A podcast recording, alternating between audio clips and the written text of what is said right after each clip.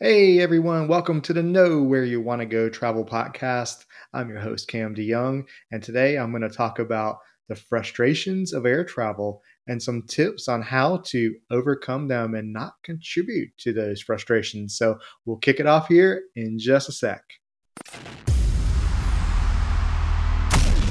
Ah, yes. Travel. There's so much more to life than just staying in the same place all the time. Travel is an investment in yourself. We couldn't agree more. Welcome to the Know Where You Want to Go Travel Podcast.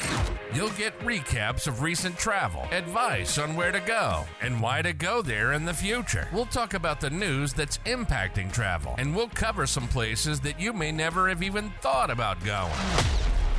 We've been planning personal and corporate travel for over 15 years, and it's our passion to help you discover new places. Buckle your seatbelts, order up your favorite food or drink, and let's do this. This is the Know Where You Want to Go Travel Podcast. And now your host, Cam DeJong.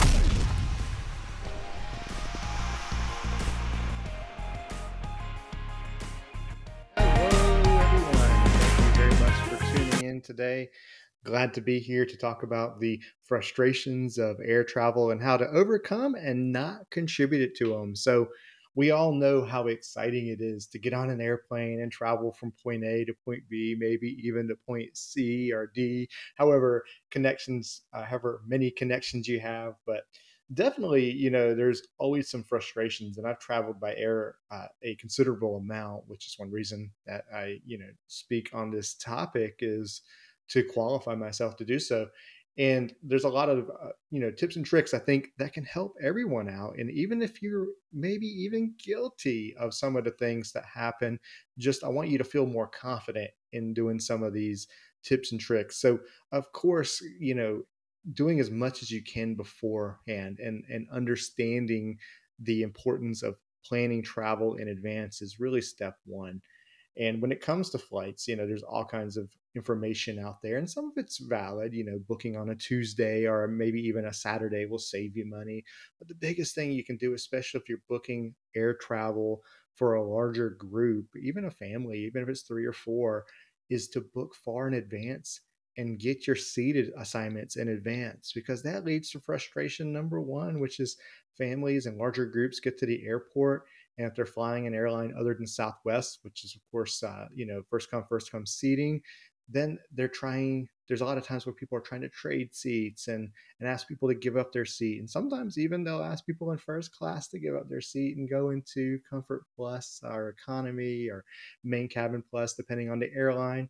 And that's just not that's not cool. That's not a good thing to do. So it's on you on me as a flyer to make sure that i have all of my ducks in a row and if that means paying a premium, a $30, $40, 50 dollar premium to get a seat assignment in advance, then that's the way it is and that's the way it should be. You should be aware of that. Now, in that whole planning uh, idea, the ideals of planning, I should say, is also making sure that you're prepared if there's any sort of, um, you know, if you have children and so on, is making sure that the airline knows that you're traveling with children and making sure that you're prepared for that and and and everything along those lines because that's so important to make sure that you are prepared but also the airline the flight crew and and everyone around is prepared. A second tip is don't be afraid to check your bag.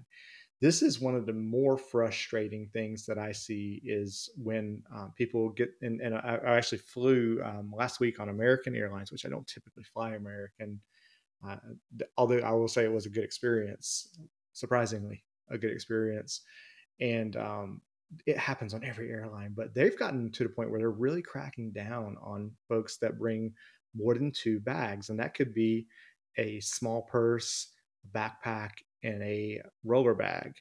Roller bags are the bane of my existence. I do not check bags that are bigger than my back, or that are, uh, excuse me, that are, um, yeah, that are. I, I do not um, take bags on the plane. I'm actually going against my own will here.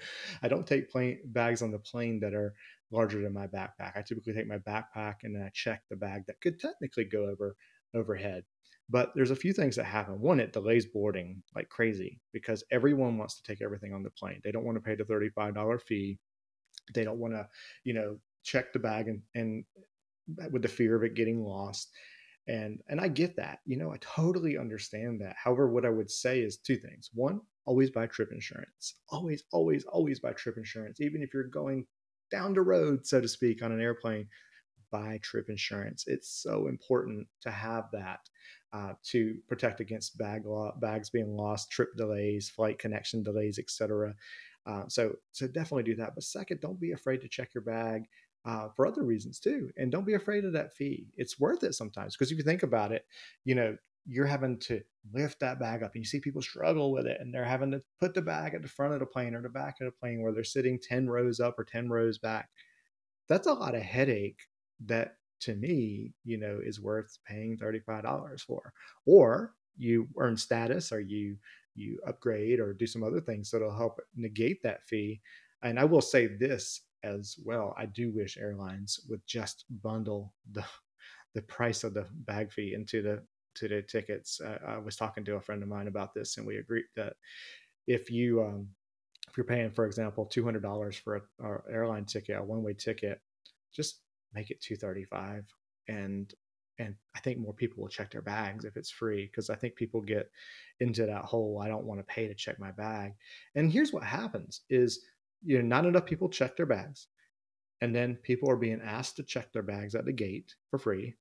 Uh, some people wait for that to be able to not pay for it, but think of the pain you're creating and the pause and the delays you're creating when you do that is it worth it you get on the plane you're like oh darn i uh, was the last person on the plane with my pretty big carry-on and it won't fit under the seat and it won't fit overhead now the flight is slowly but surely being delayed and i have to gate check my bag even though that wasn't my intention. Just don't get there. Don't get to that point. Check your bag. It's okay. Get trip insurance. Take take an extra set of socks, underwear, and maybe even a t-shirt into your carry-on with you in case. Make sure, of course, you have your medications and in anything that's super important on your carry-on at all times. I always carry some necessities for clothes and, and uh, toiletries in my carry-on just in case my bag is lost and i've had lost bags and it's a pain in the neck and of course i'm upset about it and and uh, you know and so on and so forth but it doesn't happen as often as we'd like to believe. Some people claim that they're just uh, laden with bad luck on bag checks and they'll never do it. But again, don't be afraid to check your bag. Um, you know, third is when the plane lands, wait until it gets to the gate to take your seatbelt off because that just causes more problems. And be in your seat with your seatbelt off on, excuse me, when the flight's getting ready to take off. When it pulls back from the gate, seatbelt's on. Um, I'm not going to argue about airplane mode on phones, etc. But talking on the phone, standing up while the plane's getting on the runway, this happens almost all the time. But the worst, the worst, and I'm sorry to be so negative here, but I think it's important to speak some truth to air travel. Is when people when when the, when we get to the gate and people unbuckle, which is great, people start to move up the aisle to the front of the plane, wait your turn. Just wait your turn. Everyone is going to get off the plane, I promise. But when I see someone come up and I'm getting ready to get out and they try to get in front of me, they don't make eye contact because they're just beelining for the front. And here's the problem the old, it's already a problem. A lot of these people aren't doing this because they have a quick connection. That's just a habit they have of doing that all the time because it's it's okay for them to do and it's and it's ridiculous. It's like, come on, if there's, we'll know if there's a if there's a, a short connection time because it'll be announced, and if it's because of a delay or so on, absolutely stay in your seat if you don't have a if you don't have a short connection, and let those folks get off. Um, speaking specifically to Southwest, you know, it's it's not an assigned seat system, so when boarding on Southwest, it gets a little pickly too, because there'll be people that'll take a seat towards the front and they'll they'll have the A boarding group and they'll they'll wait they'll they'll hold the seat for their C boarding group friend. And it's like no no if someone wants to uh, take that seat that's theirs. Um, and then people that say the seat's taken because they don't want a particular person to sit beside them that's a little bit wild too. So you have to be careful with that. And just be nice. Be it a nice person, be a good person, and don't, um, you know, save the seat for nobody. Um, and even actually, if it's anybody, you know, people in A through A1 through 15 pay for that privilege to be able to board early. So if you're holding your A1 through 15 privilege for someone that got was not wise enough to check in on time and got a C boarding group or even a late B boarding group, that's on them, quite frankly. And if it's a good seat, like a window or an aisle seat that you're holding for someone, that's the wrong thing to do. So, in summary, I'm going to cut this at this uh, point here. There's a lot more frustrations I'm sure we could go into, and you're welcome to share those with me uh, as well. But the sum the summation of this is just do the right thing goodness gracious uh, don't be afraid to check your bag get to the airport early you know look at some credit card offers there's great credit card offers out there i'll tell you that you know will give you you clear which is an awesome option for getting through security faster using clear and uh, being able to zip through security and you know and and just making sure that you know you're insured for your travel all the time and and I think that's a good thing. And just being nice on the plane, being good, a good neighbor, and and um, and just following the instructions and so on and so forth. So, again, thank you for this, and and we're have some exciting topics coming up on future podcasts. But I hope this is helpful. Hopefully, maybe you got a laugh out of it. Maybe you're like, oh, you're turning red because you're uh, you're guilty as charged with some of these frustrations of air travel. But either way, just uh, hopefully you'll you'll you'll like this and we'll talk again soon. So i appreciate it and we'll talk soon. Thank you. You've been listening to the know where you want to go travel podcast Cam has been planning personal and corporate travel for over 15 years. It's what he loves to do. And with this show, we can give you recaps of our recent travel and advice on where to go and why to go there in the future. We'll give you news on things that impact travel, like COVID, and we'll throw in some places you may never have even thought about going. We hope you enjoyed the show. Make sure to like, rate, and review. And we'll be back soon. But in the meantime, hit up camdejongtravel.com and find us on Instagram, Twitter, and Facebook at camjohntravel. See you next time on the Know Where You Want to Go Travel Podcast.